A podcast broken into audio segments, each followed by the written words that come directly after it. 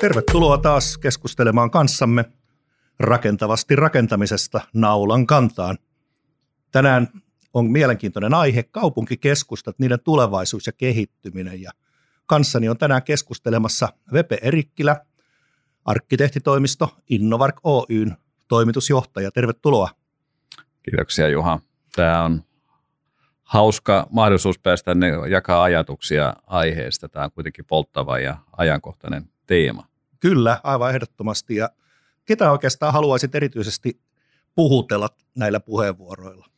Kyllähän tänä päivänä niin kuin meidän Helsingissäkin täällä pääkaupunkiseudulla Jan Vapaavuori on todennut, niin kaupunkien päättäjillä on iso paikka tässä kohtaa, mitä tämä paneepidemia on nyt aiheuttanut. Ja samoin kiinteistöjen omistajat ovat isossa haasteessa tällä hetkellä, niin kyllähän he niin kuin fokuksessa tällä hetkellä on. Joo, se on aivan totta. Tuota, kerrohan ensin vähän omasta urapolustasi ja miten olet tähän asemaan tullut ja mitä se vaikuttaa tähän näkökulmaan? No mä itse pitkän linjan yrittäjä 30 vuoden takaa jo ja, ja, ja ollut tehnyt monenlaista te- työtä ja, ja työnkuvaa ja arkkitehtina toiminut monissa rooleissa. Tänä päivänä enemmän on pääsuunnittelijana, mutta matkan varrella on niin tuntunut erikoistuminen tuonne rahtarakentamiseen ja, ja nimenomaan asemien ympäristön kehittämiseen ja asemien rakentamiseen. Ja niitä on tullut tehtyä viimeiset kymmenen vuotta. Ja, ja viimeisenä Pasilan asema triplaan yhteydessä ja, ja siihen liittyvät kaikki muut rakenteet. Ja se on tuonut sitä näkökulmaa kanssa, että mitä tämä tiivistyvä kaupunki tulee olemaan. Että onhan se uusi kaupunkikeskusta tullut Helsinkiin ja, ja, ja sitä kautta sinne kaupallinen puoli rupeaa pikkuhiljaa siirtymään. Eli, eli koska keskustan tilat on aika rajalliset, niin kuitenkin yritykset tarvitsevat laajenevia tiloja, niin, niin, niin sitä kautta Pasila on ollut luonnollinen ää, tota, siirtymä ja, ja onhan sen jo Elje Saarinenkin todennut 20-luvulla. Joo, aivan totta muuten. Ja jos ajatellaan vielä kauemmas taaksepäin, niin siellä missä joki ja tie tai polku ovat kohdanneet, myöhemmin ratakin on kohdannut, niin siellä ihmiset ovat kohdanneet toisiaan ja ruvenneet tekemään muun muassa kauppaa keskenään mm. ja siitä on sitten syntynyt kaupunki. Kyllä. No tietenkään tämä keskittyminen ei ole vailla ongelmia. Mä muistan esimerkiksi nähneeni tämmöisen levottomuuskarta, jossa näytti siltä, että että levottomuudet herkästi keskittyy myös samoille alueille. Ja nyt tietenkin meillä on tämä uusi yllättävä ongelma, korona. Mitä sä näet, minkälaisia vaikutuksia näillä ilmiöillä on kaupunkikeskustojen kehittämisessä? No nythän todellakin meille tulee tämmöistä takapakkia, että Nurmijärvi-ilmiö iskee taas, nostaa päätään tässä pitkästä aikaa ja, ja sitä kautta tilanne muuttuu hetkellisesti, mutta kyllähän se paka, palautuu ennalleen siihen, mitä tämä megatrendi on osoittanut, että kaupungit tiivistyvät ja, ja, ja tiivistyminen tapahtuu nimenomaan ää, julkisen liikenteen solmukohtiin ja, ja sitä kautta tätä ajaa siihen, että sitten tulee monipuolista kaupunkitilaa. Ja jotta, jotta kaupunki olisi turvallinen, niin sehän tarkoittaa sitä, että siellä tarvitaan ihmisiä. Ihmiset luo sen valvonnan ja sitä kautta myös sen turvallisuuden tunteen. Ja, ja sen takia se on tärkeää, että se on monipuolinen se ympäristö ja, ja sitä kautta varmistutaan, että siellä aina on. Että hyvä esimerkki tämmöisestä on ollut, mikä ei tapahdu, mikä ei ole turvallinen ja missä tapahtuu tämä tämmöinen omalainen kehitys, niin on ollut esimerkiksi Keila Lahti ja Keila Niemi, että, että siellähän kello 17 jälkeen ei näe ristin sielua, että sehän on muuttumassa pikkuhiljaa, kun sinne tulee kanssa asutusta, mutta niin kauan kuin siellä ei ole asutusta, niin se on täysin kuollut hetkellisesti ja, ja, ja se tekee sitä turvattoman kanssa. Se on ihan totta varmasti, että paluu takaisin toisten ihmisten lähelle tapahtuu, niin kuin se tapahtui sata vuotta sitten Espanjan taudinkin jälkeen, kun alkoi kuohuva 20-luku. Mutta palataanko siinä kuitenkaan ihan entiselleen? Ollaanko mahdollisesti tässä uudessa tilanteessa niin löydetty jotain uusia tapoja tehdä asioita yhdessä. Onko se enää ihan sama? Siis ihan varmasti ei palata enää ennalle, se on ihan varma ja oikeastaan tämä kiihdytti sitä kehitystä, mikä oli jo nähtävissä jo ennen koronaa, että, että tämä tämmöinen liikkuminen, liikkuva työ lisääntyy. Eli, eli tämä etätyöskentely tekee sen, että sä et ole enää sidottu niin vahvasti paikkaan.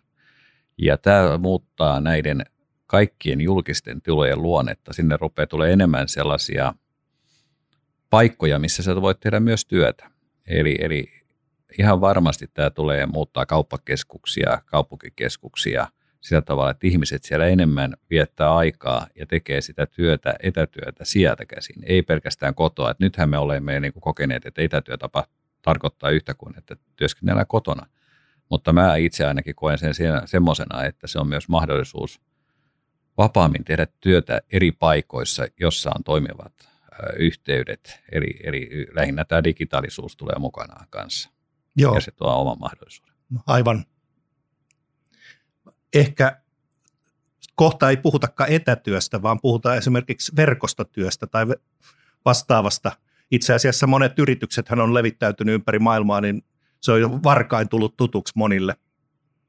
Joo, kyllä. Tämmöiset, jotka on NS-reissussa, niin hehän on joutunut hakemaan aina paikkansa, että missä pääsee tekemään muutamaksi tunniksi palavereiden välissä hommia. Ja kun ei ole semmoista pysyvää paikkaa, niin sitä hakee sitten sopivimman tai mikä milloinkin eteen tulee. Että, ja tämä tulee ihan meidän kotikulmillekin tänä päivänä. Että, ja sitten toinen, että tässä etätyössä, että monen asunnot on aivan liian pienet, että ei, se tulee ihan hyperöksi hetkessä, että pitää hakeutua sitten lähialueella sellaisiin pisteisiin, eli meille tulee myös asuinalueelle tämmöisiä coworking tai vastaavia tiloja sitten, jossa voi tehdä hommia.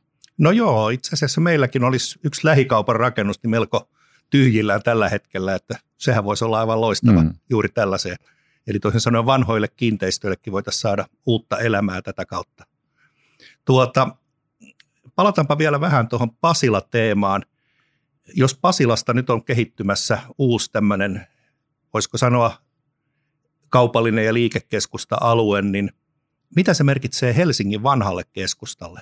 Toisin sanoen, mikä on uhka, mutta mikä on mahdollisuus? No kyllähän kulttuurikeskusta on Helsingin vanha keskusta, eli sen on mahdollisuus vahvistua siinä, että se tuottaa kulttuuripalveluita, se tuottaa elämyksiä, se, tuottaa, se on iso olohuone tälle kaupungille, eli, eli sitä kautta siitä tulee entisestään selkeämpi rooli. Nyt se on sellainen sekoittunut rooli, joka ei oikein tiedä, mikä se on luonteeltaan, mutta jatkossa se tulee enemmän olemaan nimenomaan elämysten tarjoava keskusta. Ja kun kaupallinen ja tämmöinen kuhina, mikä liittyy kauppaan ja työ, työntekoon, niin se tulee olemaan enemmän siellä ehkä sitten tota Pasilan ympäristössä, mutta toisaalta se coworking tilahan, se voi olla koko, koko vanha kantakaupunki tai oikeastaan vanha keskusta. Kantakaupunkihan siis Pasilakin on. Joo, aivan totta. Muistan, että joskus 70-luvulla puhuttiin paljon kaupunkien ja erityisesti Helsingin keskustan piilokonttoristumisesta. Nyt voisi ehkä nämä piilokonttorit niin muuttua ehkä jopa asunnoiksi takaisin. No ne on itse asiassa muuttunut jo asunnoiksi ja nythän päinvastoin kaupunki haluaa, että tulisi lisää toimistoa Noniin. takaisin kantakaupunki tai tuota keskustaan, että se on niin kuin hirvi kuva siitä, mitä oli todellakin 80-luvulla, että itsekin olen kerran joutunut muuttamaan pois tilasta, joka oli todettu, että se on piilokonttori, että se pitää muuttaa takaisin taloyhtiötä palvelevaksi tilaksi, oli itse asiassa vanha pesula. Eli ei sitä asuntoa tullut, mutta siitä tuli sitten joku työhuone sitten virallisesti. Jaha, okei. Okay. Sitten jos ajatellaan pienempiä suomalaisia kaupunkeja.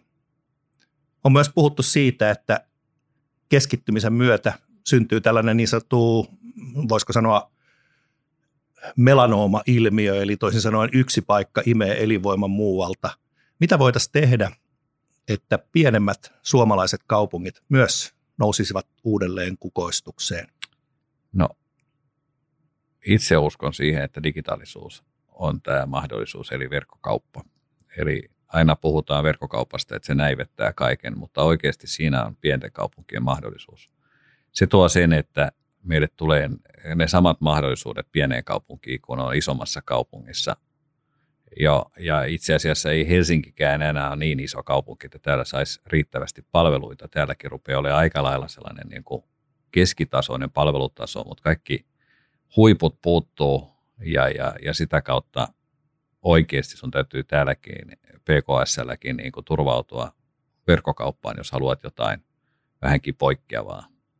Niin ihan samalla laillahan se tavoittaa noin pienet kaupungit ja sitä kautta sen hyödyntäminen niin digitaalisen verkkokaupan kuin ehkä tämmöisen virtuaalisen maailman kautta, eli pelillisyys voitaisiin tuoda mukaan. Ja tämmöistä me ollaan niin kuin kaavailtukin muutamaan kaupunkikeskustaan jo nyt ja, ja lähetty sitä niin kuin yhdessä kaupungin kanssa edistämään, että meillä on ollut tuonne uuteen kaupunkiin tämmöinen keissi, että ollaan lähetty elävöittämään olevaa keskustaa. Se on näivettynyt pahasti liikerakentamisen siirryttyä keskustan ulkopuolelle, ei kauas, ajan kahden kilometrin päähän, mutta se riitti siihen, että kello neljän jälkeen iltapäivällä ei ole enää ristin sielua keskustassa. Siellä on muutamia kauppoja, jotka vetää silloin ihan normaali liikeaikaa, mutta sen jälkeen se kuolee täysin.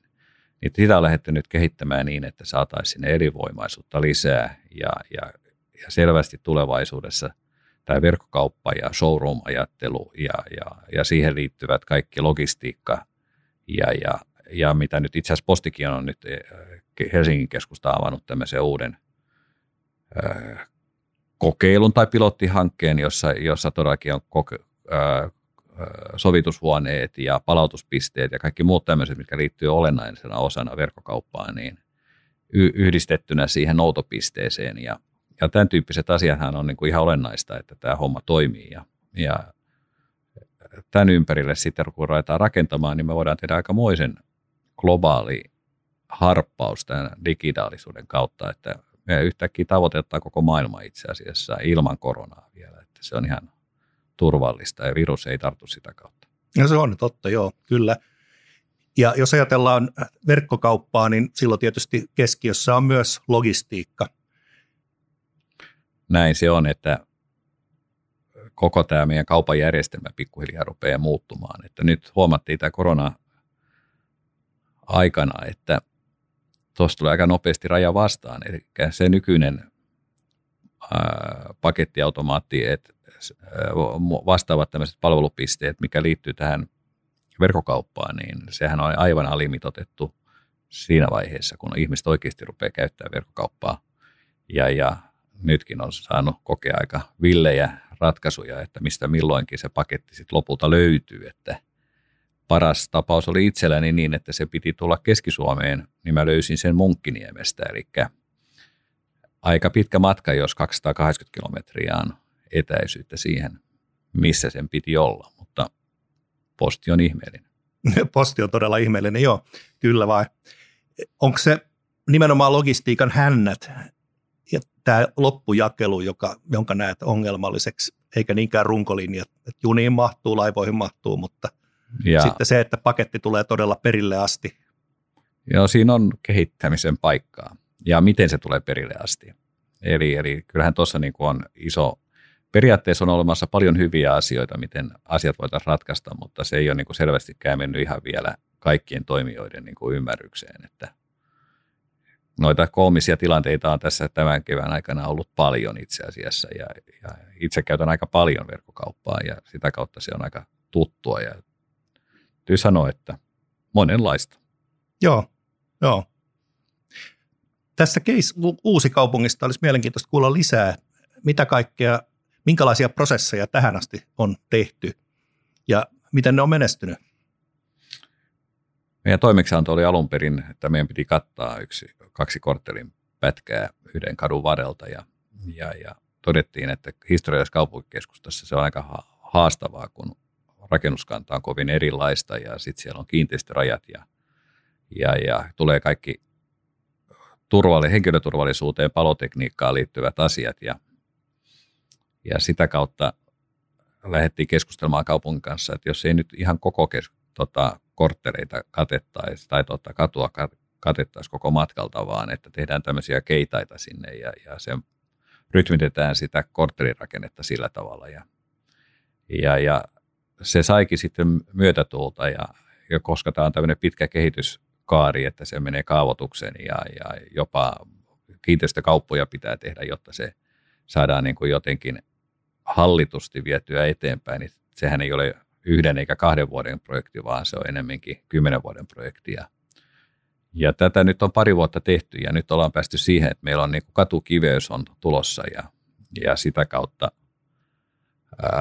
saadaan siihen niin kuin perusta tälle asialle ja, ja se on niin kuin jäsennetty tämän tulevan ää, kehityksen kanssa käsi kädessä, että se, niin kuin, tämä, sen päälle voidaan sitten lähteä viemään tätä tulevaa ajatusta. Ja, mutta tietenkin tämä on pitkä prosessi ja tämä oikeastaan tämmöinen oppimisen kautta pitää mennä ja työpajat on ollut meillä keskiössä tämä tapana ratkaista näitä, että yhdessä toimijoiden ja, ja, ja, ja viranomaisten ja kaikkien muiden osallisten kanssa niin on käyty hakemassa tätä ratkaisua siinä. Ja se on itseohjautuva prosessi osittain ja, ja mielenkiintoinen siinä tavalla, että samaan aikaan kuitenkin tekniikka kehittyy. Ja esimerkiksi nythän hyvä esimerkki on ollut tässä tekniikan kehittymisessä, että miten tämä etätyöskentelykin kehittyi tänä aikana, 11 viikon aikana, niin nämä järjestelmät, mitä käytetään, niin nekin on kehittynyt huimasti, koska niiden yhtäkkiä niiden käyttö on ollut huikeaa verrattuna siihen, mitä ne oli vielä puoli vuotta sitten. Ja se niin kuin ajaa niin kuin asiat, asioita eteenpäin. Et siinäkin mielessä tämä korona on ollut merkityksellinen, eli tässä on moni asia kehittynyt huikeasti tänä aikana. Joo, pakko on paras muusa, niin sanotaan. Ja sitten kun huomaa, että itse asiassa niin tämä onkin ollut kivaa tietyllä lailla ja, ja tämä on ollut hyödyllistä. Hyödyllisyydestä tuli muuten mieleen tämä Uuden kaupungin keskustan liiketilat, niin – jos siellä on elävöitetty katua, niin siellä varmaan on jotkut liikkeenharjoittajat ollut huolissaan, että saako ne enää ajaa liikkeelle ja tuoda tavaraa sinne ja miten heidän liiketoimintansa kehittyy. Onko tästä ehtinyt olla vielä mitään kokemuksia? Tätähän on pilotoitu. Meillä oli siellä yksi kesä, oli tämmöinen pop-up-katu ja, ja tapahtumakatu ja, ja sitä kautta sitä harjoiteltiin ja nähtiin kokemusta ja tämä pop-up-kadun seurauksena niin myynti kasvoi sinä ajanjaksona 20 prosenttia, niin sen jälkeen ei ole hirveästi enää tarvinnut keskustella yrittäjien kanssa, että miten asiassa edetään. Että ne oikeastaan viime tammikuussa oli palaveri, kun viime kesänä sitä ei ollut sitten, koska se oli vain se pop-up edellisenä kesänä, niin haikailivat sitä, että kai meillä ensi kesänä tulee se taas. Eli se oli hyvä tapa osoittaa, kuinka, kuinka tota, tämmöisen kokeilun kautta saadaan ihmiset sen puolelle ja, ja, ja, ja sitten sitä ruvettiin jo kaipailemaan ensimmäisen kokeilun jälkeen. Silloin oli tietenkin otolliset olosuhteet, oli lämmin kesä ja vähän sateita ja niin edespäin, eli se oli niin kuin kaikin tavoin onnistunut ajanjakso, ja, ja, mutta se oli myös hyvä esimerkki siitä, miten, miten sillä on kysyntää kanssa ja sitä kun kehittäisi, se oli aika raakille siinä vaiheessa, että sitä kun kehittää eteenpäin, niin aivan varmasti se rupeaa vetämään. Ja, että kyllä siinä se tulevaisuus on ja kyllä ne yrittäjät se kokee niin, että ne vaan tarvitsee, niillä on ne omat resurssit on rajalliset, niin siinä tarvitaan myös kaupunki mukaan siihen. Joo. Itse asiassa tässä on jälleen kerran noussut esille yksi ilmiö, mikä on aikaisemmissakin lähetyksissä ollut, eli tämä yhteistyö. Tällainen, oli se sitten allianssia tai jotain muuta yhteistyötoimintaa, niin se tuntuu olevan niin kuin rakennusalallakin ja kaupunkien kehittämisessä niin ehdottomasti se tulevaisuus. Ja tuota, niin, nyt kun puhutaan kaupunkien kaduista, niin tietenkin tulee mieleen liikenneruuhkat. Kävi tässä mielessä, että nyt kun työn luonne on muuttumassa, syntyy tätä verkostotyötä, voi ehkä aikaa säätää vähän paremmin, niin onko nähtävillä, että me voitaisiin esimerkiksi luopua aamu- ja iltapäiväruuhkista kokonaan, että ihmiset voisivat liikkua vähän laajemmalla aikaskaalalla ja, ja tuota, käyttää tehokkaammin logistisia välineitä, joukkoliikennettä. Mitä mieltä oot? Mä luulen, että meidän työluonne muuttuu kaikki, kaikkiaan. Itse yrittäjänä on tietenkin ollut jo pitkään sellainen, että mun työpäivä ei ole 4-16, että, tai tuota 8-16, vaan, vaan että se on niin kuin, sitä työtä tehdään, kun sen hetki on. Ja, ja myös sitten muutakin voi tehdä, kun sen hetki on. Ja ehkä ruuhka-aika on just sellainen, että sitä nyt kaikkein vähiten haluaa seistä jossain jonossa, että silloin valitsee jonkun muun asian siksi aikaa ja menee silloin, kun ei ole ruuhkaa ja asiat sujuu nopeasti. Että jo tässä tänäänkin on tässä haikailu, että mitenköhän tämä etätyöskentely nyt tottuneena, että kun tämä siirtyminen palaverista toiseen tapahtuu tuossa alle minuutissa, niin miten nämä kaikki siirtymiset, jo pelkästään neukkarista toiseen siirtyminen on jo pidempi ja ajanjakso, niin että tässä voi tulla tuskaa kyllä tuon kalenterin suhteen. Että eli, eli kyllähän tämä tämmöistä, tästä tulee Tämä tulee vaatimaan itsensä johtamista ihmisiltä paljon enemmän, mutta se tuo myös mahdollisuuksia. Ja se tuo myös mahdollisuuksia tähän kaupunkiympäristöön, että minkälaista rakennetta rupeaa syntymään. Ja näitä tulee näitä enemmän näitä kohtaamispaikkoja, turvallisiakin kohtaamispaikkoja jo nyt, kun koronaa ei ole täysin voitettu, mutta ja sen uhka on koko ajan olemassa ja pitää olla varovainen, niin siitä huolimatta ei se poissulje sitä, etteikö me voidaan olla niin kuin kohtuullisen etäisyyden päässä toisista – ja nauttia siitä, että ihmisiä on ympärillä. Kyllä varmasti, joo. Mä kans näen tässä semmoista uuden optimoinnin mahdollisuutta tiivistyvissä kaupunkirakenteissa. Tuossa aikaisemmin tuli jo esille, että turvallisessa kaupungissa niin siellä on nimenomaan sitä sosiaalista vuorovaikutusta, positiivista sosiaalista kontrollia. Äsken puhuttiin tästä uudesta optimoinnista – niin mä nostan tässä esille seuraavaksi semmoisen termin kuin hybridirakentaminen. Haluaisitko kertoa siitä jotain?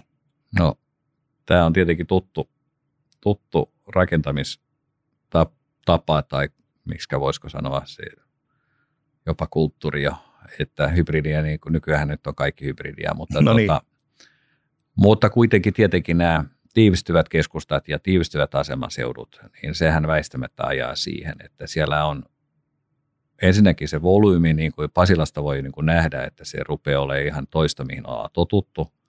Eli, eli se myös, se ei ole enää horisontaalista se kaikki rakentaminen, vaan se rupeaa olemaan vertikaalista. Eli se tarkoittaa myös sitä, että niin kuin ne viereiset tornit nyt rupeaa kehittymään sinne keskipasilaan, niin, niin sehän on jaettu ne tota, korkea rakentaminen niin, että ylimpinä, ylemmissä kerroksissa asuminen, keskellä on toimistot ja kauppaan alhaalla.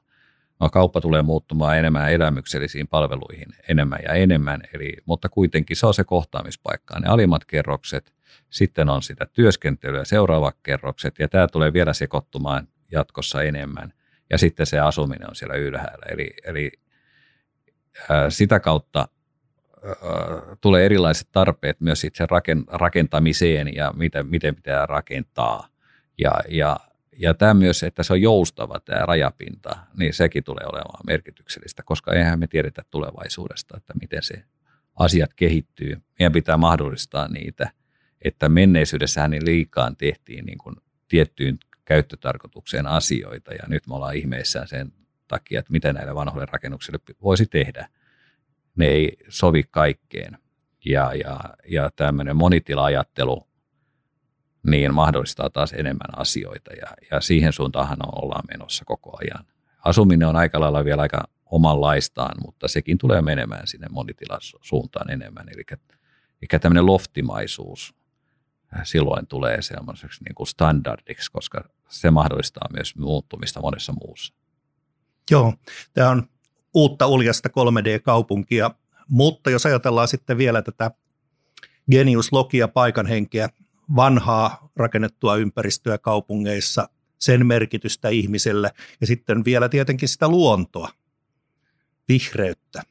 No varmaan suomalaisille tämä vihreys on e- elinehto, että me kaivataan sitä, me ollaan totuttu siihen. Ja, ja se on meillä myös kilpailuvaltti, mutta Genius-logi tulee myös siitä, että mikä on se kerrostuma siinä. Eli, eli rakentetussa ympäristössä se taas tulee siitä, että eri aikakausien rakentaminen, että sitä kaikkea ei aina pureta, vaan että sinne jää niitä fragmentteja menneisyydestä ja ne muodostaa sitten sen kokonaisuuden, ne muodostaa sen historian, ne muodostaa sen ää, hi, ää, tota, paikan hengen sitten nimenomaan, että siinä on olemassa sellainen tarina, joka jatkuu. Joo, joo, rakennuksia, jotka ovat joskus syntyneet ja sitten ihmisten myötä kasvaneet aikuisuuteen. Niin, ja rakennukset, joiden ympärillä on tarinoita, joita ihmiset levittää. Ja, ja ne elää omaa elämäänsä siinä ja sitä kautta tulee. Ja tämä tarinallisuus on tuntunut, että se on vahvistunut koko ajan, että sen merkitys kasvaa koko ajan. Joo, kyllä. Nyt kun puhutaan tarinoista, niin mietitään, mikä olisi sulle semmoinen mieluisa kaupunkitarina, joku kaupunki, joka on elänyt, kehittynyt. Otetaanko Euroopasta joku esimerkki? No varmaan tämmöinen niin kuin hyvin elävä tarina niin on hyvä esimerkki. Siitä on varmaan Berliini, että siinä on niin kuin vahva, vahva muutos ollut pitkään ja, ja se on kuitenkin nähnyt paljon se kaupunki hyvässä ja pahassa ja, ja, ja, ja tällä hetkellä sen kehitys on ollut valtavaa, että viimeisen 10 vuoden, 20 vuoden aikana se on niin kuin muuttunut hurjasti ja, ja, ja siellä on niin kuin kaiken näköistä kaupunkikulttuuriin liittyvää uutta asiaa tullut vuosien saatossa paljon. Eli, eli se, se silloin, kun se yhdistyi niin siellä oli paljon tämmöistä underground-toimintaa, joka yöllä tuli kaikenlaisia salakapakoita ja muita siellä niin kuin kerrostalojen kellareissa ja, ja, ja itsekin ollut tämmöisissä paikoissa, jossa korkeus on niin kuin vähän runsas kaksi metriä ja se on tä, täynnä ihmisiä. Ilmastoinnista ei ole tietoakaan. Se, sitä il, okay. ilmaa voi leikata, kun se on niin sakeeta ja, ja, ja muistaakseni edes tupakointi ei ollut kiellettyä vielä silloin ja se oli aika mielenkiintoista, että täytyy sanoa, että tänä päivänä, jos semmoiseen paikkaan joutuisi, niin voisi joutua pakokauhuun kyllä, mutta tota, silloin se meni ihan mukavasti, mutta mielenkiintoisia paikkoja. Tänä päivänä niitä ei enää löydy Berliinistä, ne on kadonnut sieltä. Eli tämä on tämmöisiä ää, tiettyjä kehitysvaiheisiin liittyviä asioita ja, ja, ja sitten kun se rupeaa siistiytymään liikaa, niin sitten tämmöiset rönsyt sieltä katoaa ja tietenkin viranomaiset tekee oman työnsä siinä, että ne katoaisi, koska niissä on kyllä aikamoinen riskikin, että jos jotain tapahtuu, niin se on kyllä katastrofi sen jälkeen. Mutta, tota, mutta tämän, tämmöinen niin kuin kehityskaari, niin se tuo sen oman tarinansa kyllä siihen kanssa ja se näkyy siinä katukuvassa ja se näkyy kaikkialla siinä, mitä, mitä se synnyttää. Ja se on se ehkä se jatkumo, mikä siitä sitten lähtee ja, ja se luo sitä kaupunkia ihan vahvasti ja, ja se luo sille kaupungille sen erottautumisen sitten muista kaupungeista. Joo, tulkitsenko oikein, että tämä äskeinen salakapakkatarina niin tuli nimenomaan Berliinin itäiseltä, entiseltä itäiseltä puolelta vai kuinka? Kyllä se sieltä itäisestä puolesta, koska siellä oli paljon näitä tyhjiä taloja, niin se mahdollisti sen, että, että tota, niiden kellareissa oli tiloja, joita kukaan ei oikein pystynyt valvomaan ja sitten sinne syntyi näitä ja sitten viidakkopuhelin sitten aina kertoi, että missä, mikäkin on ja ja sitten sinne löydyttiin vaan jotenkin kummasti jonkun pimeän pihan kautta jostain pihaovesta ja ne oli aika mielenkiintoisia. Siis ulkopuolisena ihmisenä sulla ei olisi mitään mahdollisuutta löytää niitä, mutta siinä pitää olla paikallinen, jolloin ne kontaktit, joka tietää sen, niin sitä kautta ne on mahdollista edes löytää. Että se teki sitä myös aika lailla mielenkiintoisia. Tämä sama ilmiö itse asiassa tietyllä tavalla ihan laillisesti ja – ja ihan hyväksytysti, niin on itse asiassa Roomahan on tämmöinen salaisuuksien kaupunki, että ulkopuolisena sun on vaikea löytää sitä Rooman todellista ydintä, vaan se paikalliset tuntee sen ja, ja se on sillä tavalla piilossa siitä katukuvasta ja se tekee sitä kanssa vastaavalla aika, aika kiehtovan. Vähän sama on sitten Venetsia, eli Italiasta löytyy monta tämmöistä oikein kiehtovaa kaupunkia, joilla on tämmöinen toinen puoli, jota vain paikalliset tuntee ja ulkopuolisena se on niin kuin mahdoton päästä siihen sisään.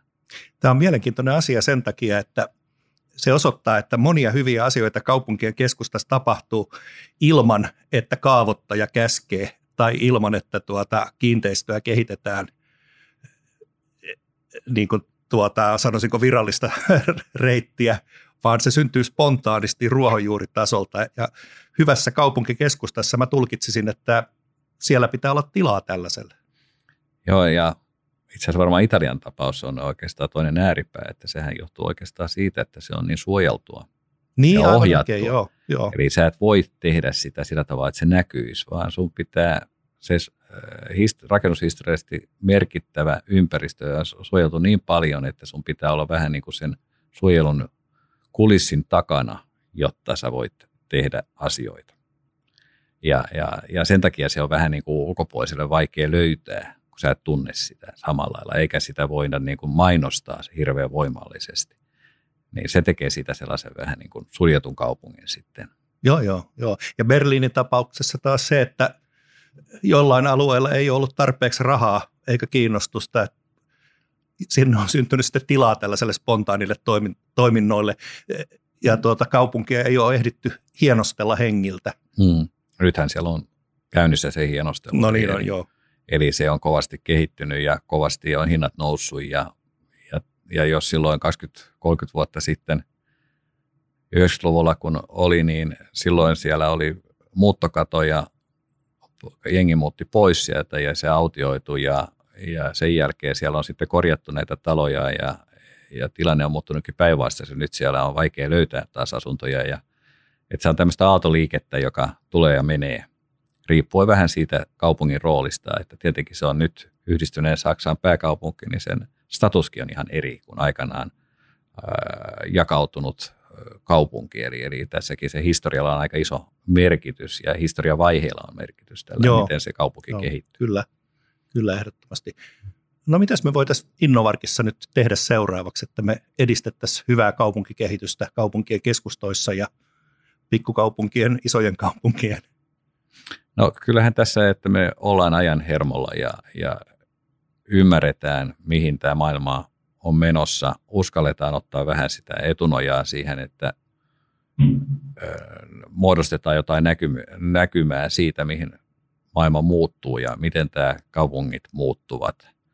Ja uskalletaan antaa oma mielipide asiasta ja sitä kautta yhdessä kiinteistöomistajien kaupunkien kanssa mietitään sitä, että miten lähteä kehittämään. Tässä on iso haaste meillä tässä maassa, että meillä on paljon pieniä kaupunkia, kolmatta sataa kaupunkia, joille pitäisi tehdä jotain.